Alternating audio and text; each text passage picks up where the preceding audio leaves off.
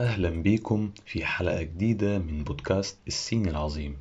النهاردة هنتكلم عن فيلم من أشهر أفلام السينما الأمريكية واللي تقريبا مفيش حد ما اتفرجش عليه قبل كده. فيلم تايتانيك.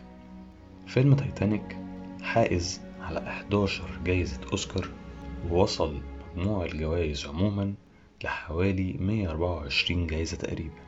الفيلم صدر في 1997 للمخرج الكبير جيمس كاميرون بطولة كيت وينسلت ليوناردو دي كابريو وعن قصة حب رومانسية بتجمع بين جاك وروز على سفينة تايتانيك.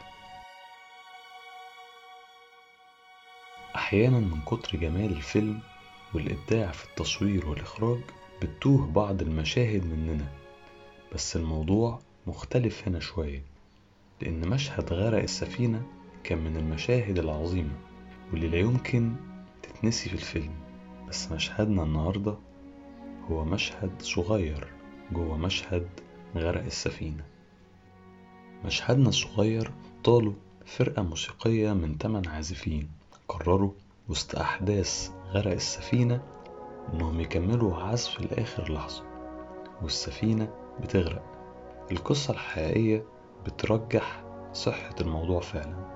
وإنه مكانش من خيال المخرج وإنهم في الغالب كانوا بيعزفوا مقطوعة موسيقية في محاولة أخيرة لتهدئة الركاب أثناء الكارثة لكن ليه؟ إيه اللي يخليهم يتعاملوا مع الموقف بالشكل ده؟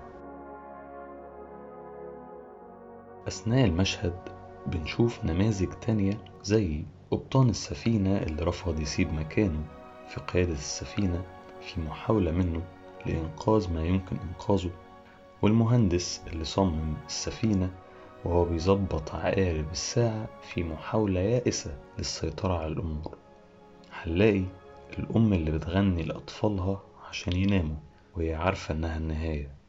وأخيرا الراجل العجوز اللي بيحتضن مراته وهم مسلمين للقدر وعزائهم الوحيد إنهم مع بعض.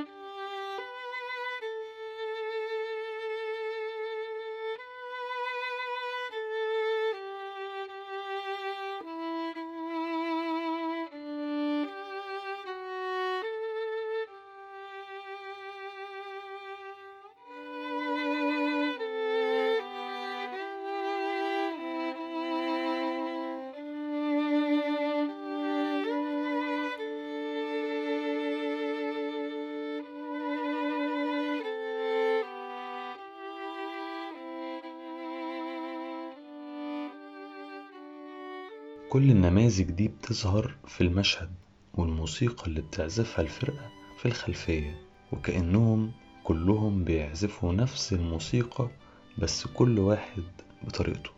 أو تقدر تقول إن كل واحد بيعزف مقطوعته الخاصة لآخر نفس ولآخر لحظة حتى لو النهاية واحدة ومحتومة. التايتانيك هنا ما كانتش مجرد سفينة بتغرق لأ دي كانت رمز للحياة عموما. كلنا عارفين نهايتنا وكلنا هنواجه نفس النهاية.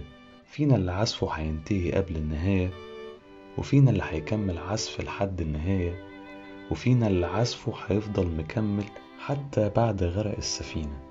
جايز سفينتنا مليانة مشاكل.